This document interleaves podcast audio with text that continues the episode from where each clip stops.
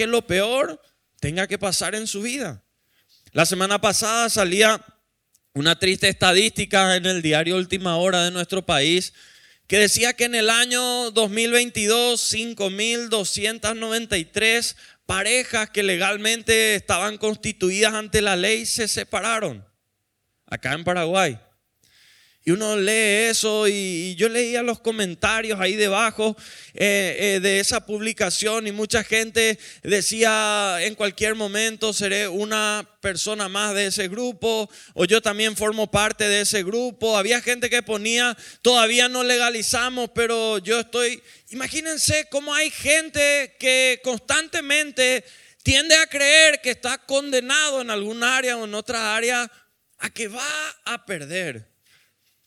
Y fue yo en este mes estamos siendo convocados en la casa del Señor para darnos cuenta de esa guerra espiritual que es librada, que es una guerra que no sale en las redes sociales, que no se difunde en la televisión, no se escucha hablar de ella en las radios, pero que es una guerra en los deseos, es una guerra en los pensamientos, es una guerra interna que mucha gente está librando día a día en el corazón.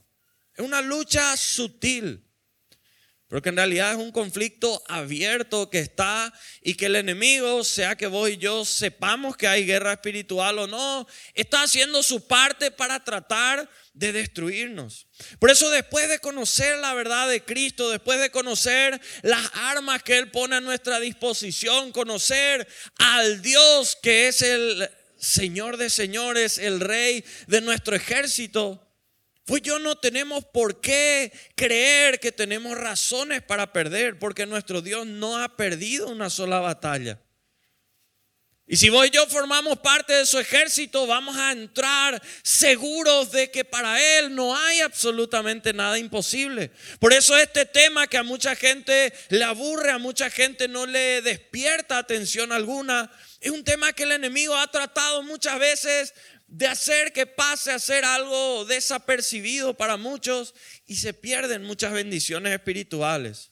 Definamos guerra espiritual para volver a recordar a aquellos que no conocen o no saben. Es una confrontación de poderes espirituales. Es un choque de poderes, de intereses, de, de propósitos. Porque hay uno que vino para matar, robar y destruir tu vida, tu familia, tus finanzas, tu salud. Eso está en la Biblia en Juan 10:10, 10, que es el enemigo. Pero hay otro que es nuestro Dios, que vino para darte vida y vida en abundancia. La guerra espiritual es un enfrentamiento literalmente hablando entre dos reinos espirituales, el reino de las tinieblas que tiene que ver con todo lo oscuro, todo aquello que viene de parte del diablo, y el reino de la luz que tiene que ver con todo aquello que trae la libertad que solo Cristo puede traerte. Quiero invitarte a abrir tu Biblia en Jeremías capítulo 1, versículo 10. ¿Cuántos están listos para mirar varios pasajes de la palabra hoy? ¿Están listos?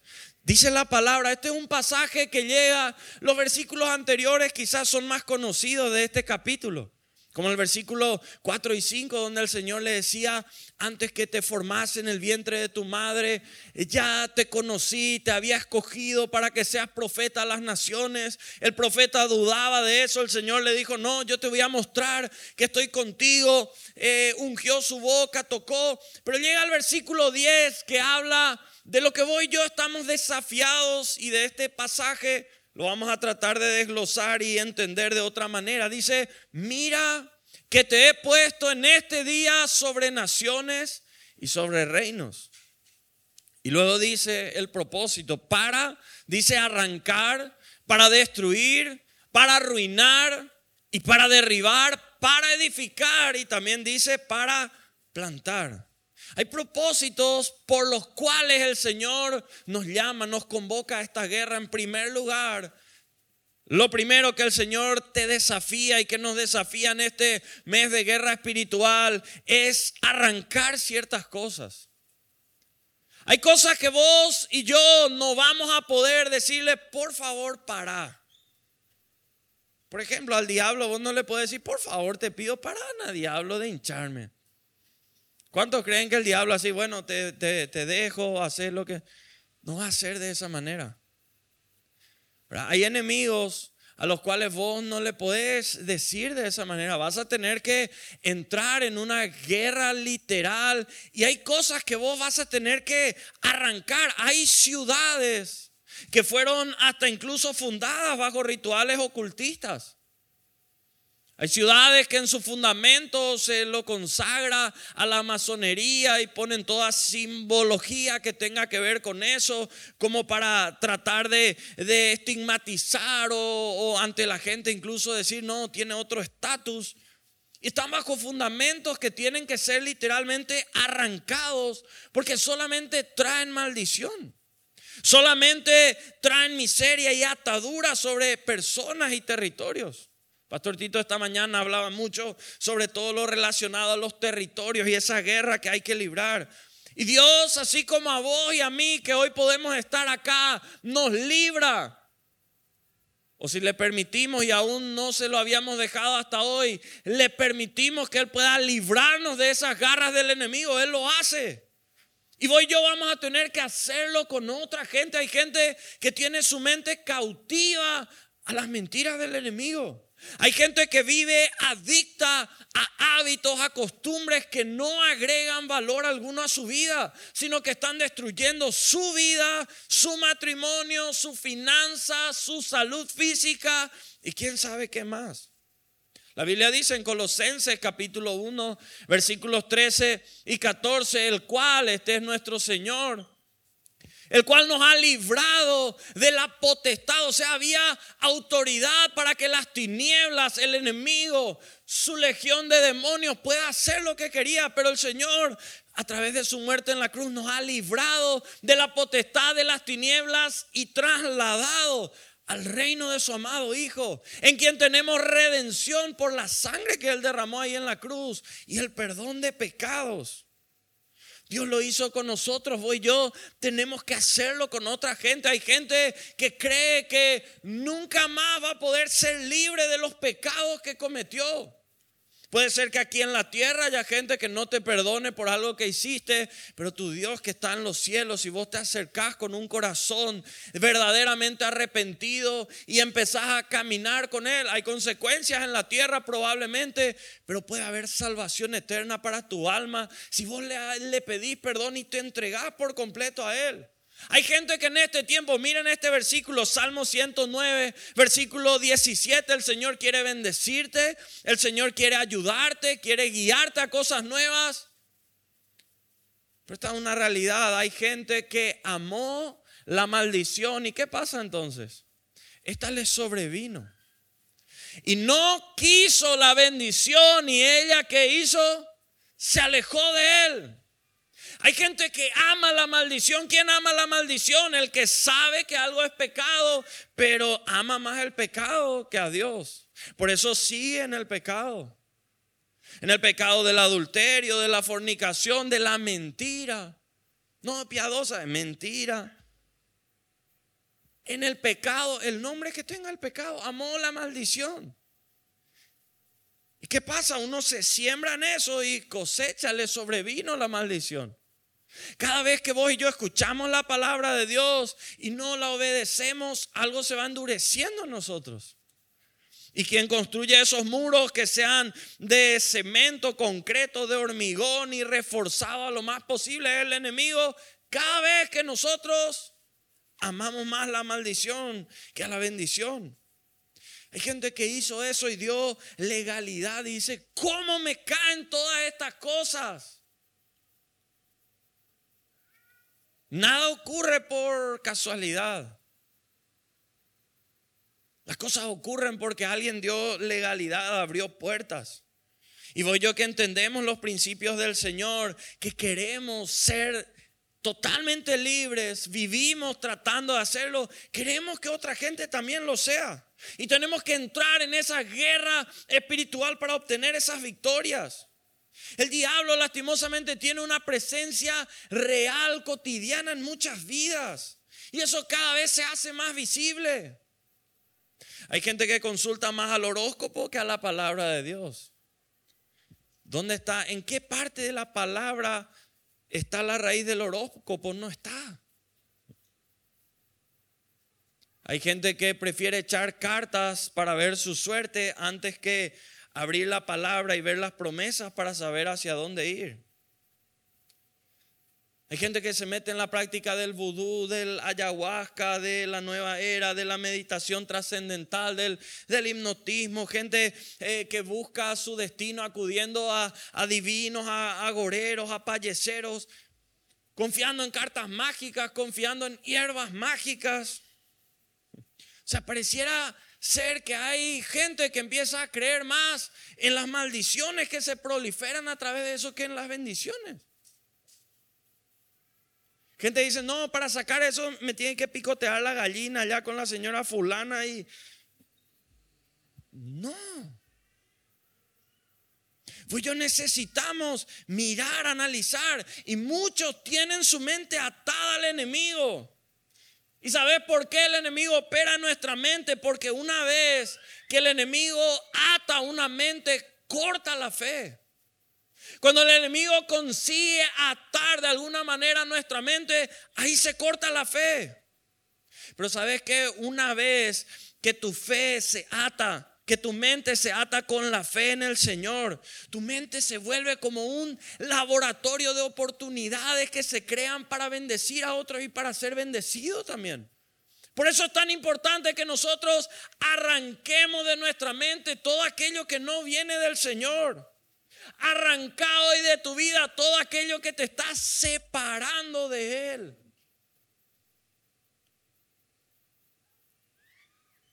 Esa es una decisión que requiere de una acción. Si esto se queda en teoría, no va a pasar nada. No va a ocurrir nada. Vas a conocer más, pero al no hacerlo, nos estamos perjudicando. En segundo lugar, Jeremías versículo 1.10 dice, mira que te he puesto en este día sobre naciones, sobre reinos. Uno era para arrancar, luego dice, para destruir. En todos los territorios. Es como que existen lugares altos de, adoración incluso a demonios. Hay mucha gente que quiere relativizar estas cosas, pero hay fiestas como una que en breve se va a celebrar y mucha gente va a decir, no, no es tanto, una fiesta inocente de disfraces, de golosinas y... ¿Dónde está la raíz de Halloween? Busca en Google si querés ver la raíz.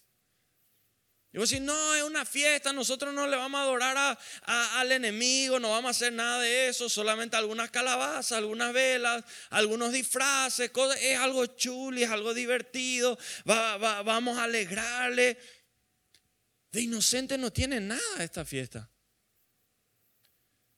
Y mucha gente por ignorancia cae en algo que está consagrado al enemigo tienen su raíz en el ocultismo. Es el día, de hecho, donde más niños son consagrados como ofrenda al diablo. Vos podés buscar las informaciones si querés saber la verdad, empezar a, a profundizar y vas a ver. Por eso es importante que cosas que vos y yo tal vez sabíamos, otras tal vez no sabíamos, pero que nos van apartando, enfriando en un caminar con el Señor, necesitamos destruir. Romanos capítulo 16, versículo 20, el Señor dice, el Dios de paz, fíjense, yo me río cuando leo este versículo, ¿verdad? El Dios de paz, ¿qué dice después? ¿Verdad? Que mucha paz, ¿verdad? Pero Dios que quiere dar paz, dice, aplastará en breve a Satanás, ¿dónde? Bajo nuestros pies. La gracia de nuestro Señor Jesucristo sea con vosotros. Hay cosas el Señor si va a aplastar al enemigo para destruir a ese enemigo que quiere robarte la paz, que quiere robarte el gozo, que quiere robar todo aquello que Él preparó de antemano para tu vida. Lucas 10, versículo 19, el Señor cuando le escogía a sus discípulos y les llamaba para la misión que tenía, les dijo, miren, le he dado autoridad sobre qué cosa. Vos tenés autoridad como hijo, como hija del Señor, sobre todos los poderes del enemigo. Pueden caminar entre serpientes y escorpiones y aplastarlo y nada les hará que daño. Vos tenés que confiar en el Señor porque los planes del Señor siempre son más grandes que los errores que vos y yo pudimos haber cometido. El Señor le eligió a discípulos que eran imperfectos, que habían pecado, que habían hecho cosas fuera de lugar, que su fe muchas veces no, no era aprobada porque fallaban, fracasaban. En síntesis, eran personas como, como vos y como yo. Personas comunes y corrientes. Pero a los cuales el Señor les eligió para llevar su mensaje y para hacer aquellas cosas que el Señor les llamaba a hacer. Por eso es tan importante que nosotros entremos en esta guerra para destruir lo que el enemigo tenía planificado hacerte. Tenía planificado hacer a tu familia. Jeremías 51, 20, el Señor le decía a esos hijos suyos que se levantaban en guerra espiritual, martillo me sois y armas de guerra y por medio de ti quebrantaré naciones. Vos y yo somos llamados a hacer ese martillo que en oración, en ayuno, en lectura de la palabra, en búsqueda de la palabra, estemos ahí golpeando, golpeando hasta que se destruya lo que el enemigo quería hacer. Cuando voy yo entramos en guerra espiritual, ¿qué tenemos que usar en la oración? Porque no es una oración de decir te pido paz, te pido, te... no, ese es un tiempo de guerra donde voy yo, ¿qué hacemos? Usamos la palabra de Dios como un arma. Es el momento donde voy yo entramos en oración de guerra y depende de la situación, depende de la tribulación, buscamos en la palabra los pasajes y entramos a orar con eso. Como Isaías 54, 17 que dice, ninguna arma forjada en contra de ti prosperará. Y vos te levantás y decís, Señor, eso dice tu palabra. Y yo creo que esta amenaza no va a prosperar, que esto que viene el enemigo de ahí no va a poder prevalecer. Yo me agarro de tu palabra y cancelo esas armas forjadas del enemigo que no me van a hacer caer. Isaías 49, 24 que dice, yo eh, te defiendo en tu pleito. Yo voy a salvar a tus hijos y vos ahí entras y orás, Señor, en este momento difícil, complicado. Tu palabra dice que me vas a defender en los pleitos, vas a salvar a mi familia. Y yo creo eso, mi familia no va a ser destruida, mi matrimonio no se va a caer. Vos vas a defenderme, voy a ver tus ángeles acampando alrededor y oramos con la palabra. El Salmo 23, Jehová es mi pastor, nada me faltará. Y entras a orar en guerra por eso. Destruyendo las mentiras del diablo que te dice todo te va a faltar, nadie te va a acompañar, vas a estar solo, vas a caer en el valle de la aflicción, ahí vas, y vos orás con la palabra. Amén o no amén. En tercer lugar, él tenía que estar ahí no solo para arrancar, para destruir, sino también dice en el versículo 10, para arruinar. Para arruinar. ¿Para arruinar qué cosa? Los planes que el diablo tiene contigo, con tu familia. Este sistema llamado mundo que en el cual todos estamos inmersos, tiene todo preparado como para que vos y yo nos apartemos del Señor, para que nos alejemos del Señor, para que relativicemos todo lo que tiene que ver con Él. Por eso vos y yo necesitamos pedir al Señor cuando acudimos a escuchar su palabra, cuando leemos su palabra, Señor, te pido que mi mente sea abierta para recibir tu verdad. Que no pase en mi mente por los filtros de prejuicios, excusas, argumentos que el enemigo pudo haber sembrado. Tenemos que arruinar los planes de confusión que el enemigo tiene. Por eso hay mucha gente que sabe promesas que Dios dijo, que están escritas en su palabra, pero que le cuesta creer. La palabra habla de que el Señor ama a la familia, de que, de que el Señor ama a los matrimonios, que eso es algo sagrado para él, la familia, pero hay mucha gente que dice, yo no creo que Dios quiera a mi familia, yo no creo que Dios quiera hacer algo con mi familia, y el enemigo empieza a aprovechar espacio. Por eso, ¿qué tenemos que hacer? Efesios 5:11, la palabra del Señor dice, no participéis de las obras infructuosas de las tinieblas, sino más bien, ¿qué tenemos que hacer? Reprenderlas. Si vos y yo participamos de esas obras que no traen fruto bueno, que tienen como base el pecado, aquello que nada tiene que ver con el Señor, eso nos va a llevar cautivo la mente, el corazón, el actuar y por ende a las consecuencias que el enemigo quiera lanzar a nuestras vidas. Todo eso no es que solamente no tenemos que practicarlo, sino reprenderlo. ¿Para qué reprender? Para que sea arruinado el plan del enemigo. Pero por eso tenemos que saber la verdad de la palabra. ¿Cuál es esa verdad? Primera de Juan capítulo 3, 8 dice la palabra, el que practica el pecado, predicarle al que está a tu lado, decirle esa primera parte del versículo. Tal vez algunos de ustedes le querían decirlo al que está al lado, ¿verdad? Así que decirle con todo el corazón como si fuera la parte así que tiene que quedar guardado en la vida de la persona que está a tu lado. Fíjense, dice, el que practica el pecado es, acá dice la Biblia del diablo. Porque el diablo, esa es su raíz, el diablo peca desde el principio. Pero qué bueno es nuestro Dios que dice, para esto apareció el Hijo de Dios ¿Para qué? Para deshacer las obras del diablo. Qué bendición que apareció nuestro Dios para hacer desaparecer las obras del diablo. Y lo bueno es que el Señor en todos los tiempos, por eso tenemos la libertad y por eso vos y yo de alguna manera a través de alguien o de algo escuchamos la palabra de Dios y hoy estamos aquí en este lugar.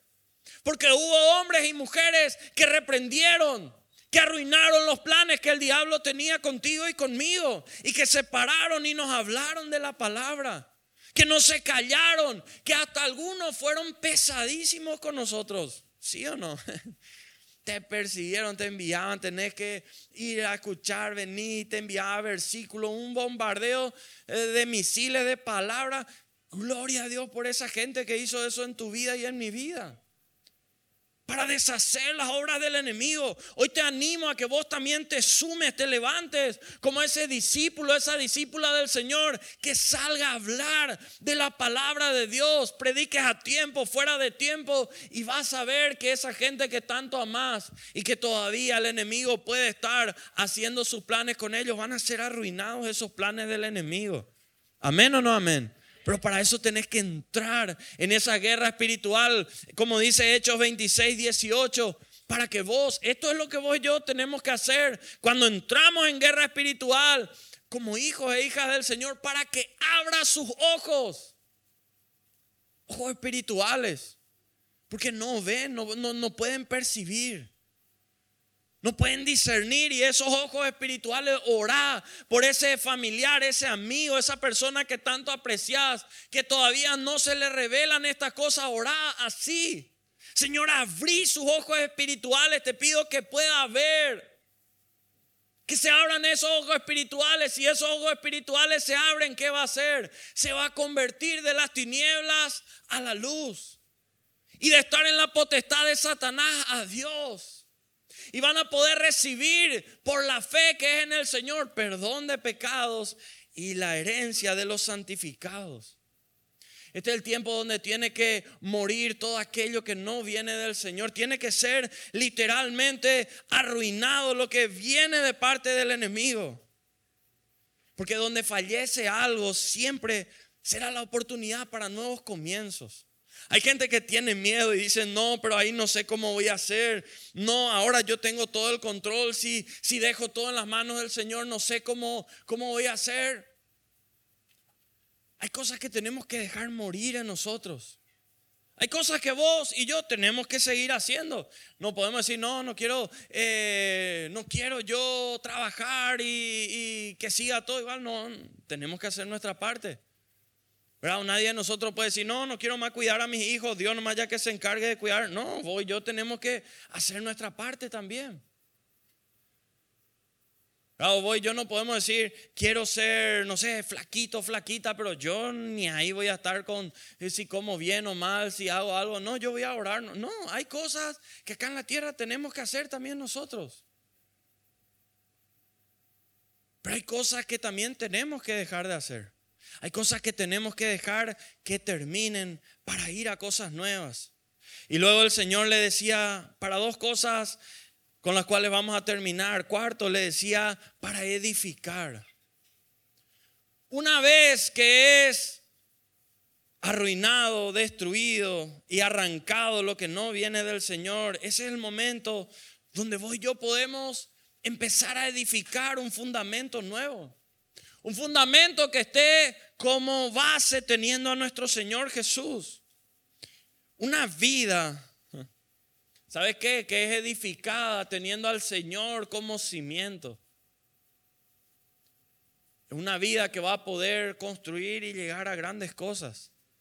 Una familia que hace de Dios su cimiento, de Dios su prioridad, es una familia que no va a ser defraudada. Cuando un emprendimiento, un proyecto profesional, financiero, vos tenés como cimiento, estás edificando sobre la base de la palabra de Dios, eso va a poder crecer. ¿Qué hay en la base? ¿Qué hay en el cimiento del Señor? Vamos a la Biblia, Salmo 84, 14. Porque acá se ve la diferencia entre los dos reinos. Porque en el reino del Señor justicia y juicio son qué cosa? El cimiento. El cimiento de su trono y vos y yo que tenemos que adorarle a Él que está en el trono, vos y yo que tenemos que ser santos como Él es santo, necesitamos poner los mismos cimientos. Justicia, juicio, saber, saber de eso. Misericordia y verdad van delante de su trono. El reino de Dios, su victoria se establece sobre estos pilares. Teniendo esto como cimiento, sobre eso se tiene que edificar. Y el reino del enemigo es lo contrario porque no tiene justicia. Es ese reino donde hay injusticia. Es ese reino donde no hay juicio. Es ese reino donde mucho menos va a haber misericordia y, hay mentira. La Biblia dice que el diablo es mentiroso desde el inicio. El Señor nos entrega su autoridad para edificar el cuerpo de Cristo, la iglesia. Esa autoridad que el Señor a vos y a mí, así como a sus discípulos nos dio, es para hacer crecer lo que viene de parte de Él. Que vos y yo nos ocupemos en hacer crecer su obra. Hechos 20, 32 nos habla de no solo edificar, sino algo más amplio. Dice, ahora hermanos, os encomiendo a Dios y a la palabra de su gracia que tiene poder sobre edificaros y daros herencia con todos los santificados.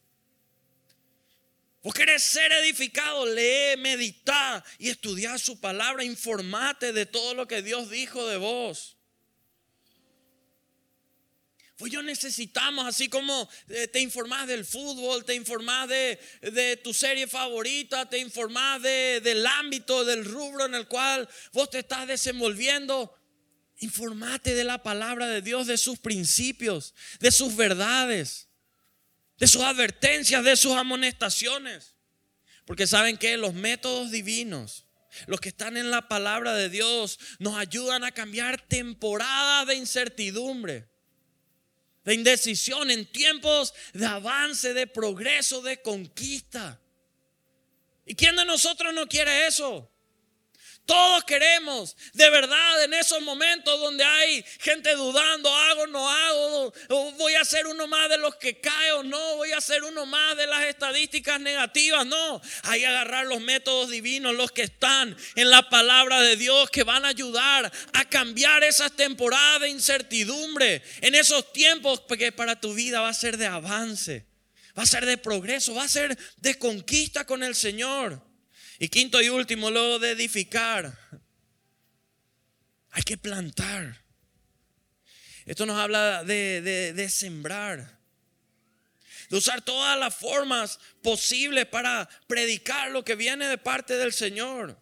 Todo lo plantado empezó con una semilla, una semilla que luego empezó a echar raíces, que empezó a crecer el tallo, el tronco, las ramas, las hojas, por último los frutos. ¿De qué manera plantar? Alguna forma de plantar y ya estamos terminando. Plantar con oración. En la guerra espiritual, vos y yo necesitamos plantar con oración. Lucas 18, 1, tres versículos de este capítulo dice también le refirió Jesús una parábola sobre la necesidad de orar cuando. Eso aplica a días buenos, a días malos a días donde sentís orar o no sentís orar. Siempre, orar siempre. Y no desmayar, porque muchas veces queremos desmayar de la oración. Versículo 7 dice la palabra del Señor. ¿Y acaso Dios no hará justicia a sus escogidos que claman a Él de día y de noche? ¿Se tardarán en responderles? Versículo 27 de este capítulo dice la palabra del Señor. Él les dijo lo que es imposible para los hombres ¿Es posible para quién?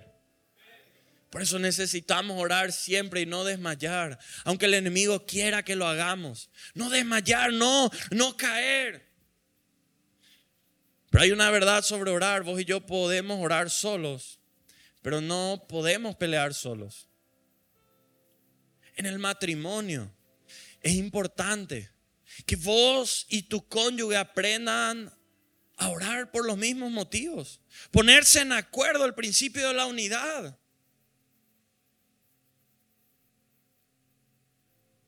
Muchas parejas van a empezar a ver la mano poderosa del Señor cuando empiecen a ponerse en acuerdo y orar. Por los mismos motivos, por, por las mismas situaciones. Tal vez decir, no, pero mi, mi esposo no, no cree en el Señor o mi esposa no cree en el Señor. Bueno, ese es otro caso. Acá en la casa del Señor vos tenés a tus líderes. No vayas a entrar en ayuno sin cobertura de tu autoridad espiritual, porque el enemigo va a ver que vos estás entrando en guerra en serio y si no entras acompañado, cuidado, porque el enemigo viene con fuerza. para él no es casi y no es simpático. Cuando vos y yo queremos entrar en guerra, plantada memorizando la palabra del Señor. Hay mucha gente que tiene memorizado en su corazón palabras que le hirieron. Que le dijo un papá, una mamá, un cónyuge. Que le dijo una persona que tenía valor para uno. Y prácticamente todas las personas tienen memorizadas cierta clase de palabras que vayan de esa manera. Palabras filosas que hirieron y que siguen teniendo poder muchas veces para seguir hiriendo.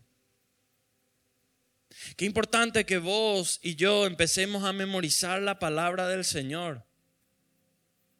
Deuteronomio capítulo 6, versículos 5 al 9, dice, y amarás a Jehová tu Dios de todo tu corazón, de toda tu alma, con todas tus fuerzas.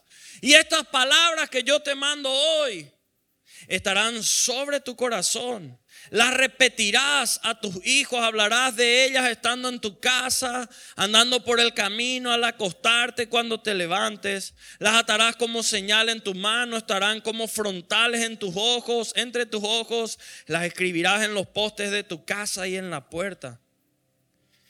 Memorizar la palabra porque el enemigo quiere que vos y yo olvidemos la palabra. Quiere que la olvidemos porque ahí hay promesas, ahí hay advertencias, hay verdades irrefutables.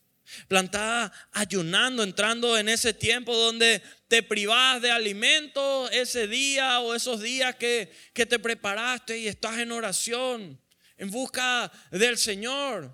Estás en tu trabajo, pero eh, estás diciendo, hoy me privo de esto porque estoy buscando más del Señor, trabajo en lo que tenés que hacer ahí en tu computadora, manejando, en las llamadas, en lo que tengas que hacer, pero seguís en guerra.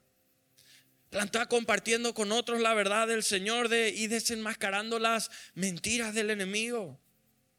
Plantá deshaciéndote de cualquier cosa en tu vida que no glorifique al Señor. Y volvemos a Jeremías 1.10. Y con eso terminamos. Porque quiero leer los siguientes versículos también. Dice, mira que te he puesto en este día sobre naciones y reinos. Y lo que recién hablamos para arrancar, para destruir, para arruinar, para derribar, para edificar y plantar. La palabra de Jehová vino a mí diciendo, ¿qué ves tú, Jeremías? Y dije, veo una vara de almendro y me dijo Jehová, bien has visto. Porque yo apresuro mi palabra para ponerla por obra. Vino a mí la palabra de Jehová por segunda vez diciendo, ¿qué ves tú? Y dije, veo una olla que hierve y su faja hacia el norte. Me dijo Jehová del norte se soltará el, el mal sobre todos los moradores de esta tierra Porque he aquí que yo convoco a todas las familias de los reinos del norte, dice Jehová, y vendrán, y pondrá cada uno su campamento a la entrada de las puertas de Jerusalén, y junto a todos sus muros en derredor, y contra todas las ciudades de Judá. Y a causa de toda su maldad, proferiré mis juicios contra los que me dejaron. E incensaron a dioses extraños, y la obra de sus manos adoraron. Tú pues, ciñe tus lomos y levántate Háblales de todo cuanto te mande. No temas delante de ellos para que no te haga yo quebrantar delante de ellos. Porque he aquí que yo te he puesto en este día como ciudad fortificada, como columna de hierro y como muro de bronce contra toda esta tierra, contra los reyes de Judá, sus príncipes, sacerdotes y el pueblo de la tierra. Y pelearán contra ti, esta es la palabra para tu vida, pelearán contra ti, pero no te vencerán porque yo estoy contigo, dice Jehová, para librarte. Pelearán contra ti, pero no te vencerán, porque yo estoy contigo, dice Jehová, para librarte. No tenés por qué perder. Tenés todo para ganar, depende de vos tomar la decisión y luego la acción. El Señor nos da las armas.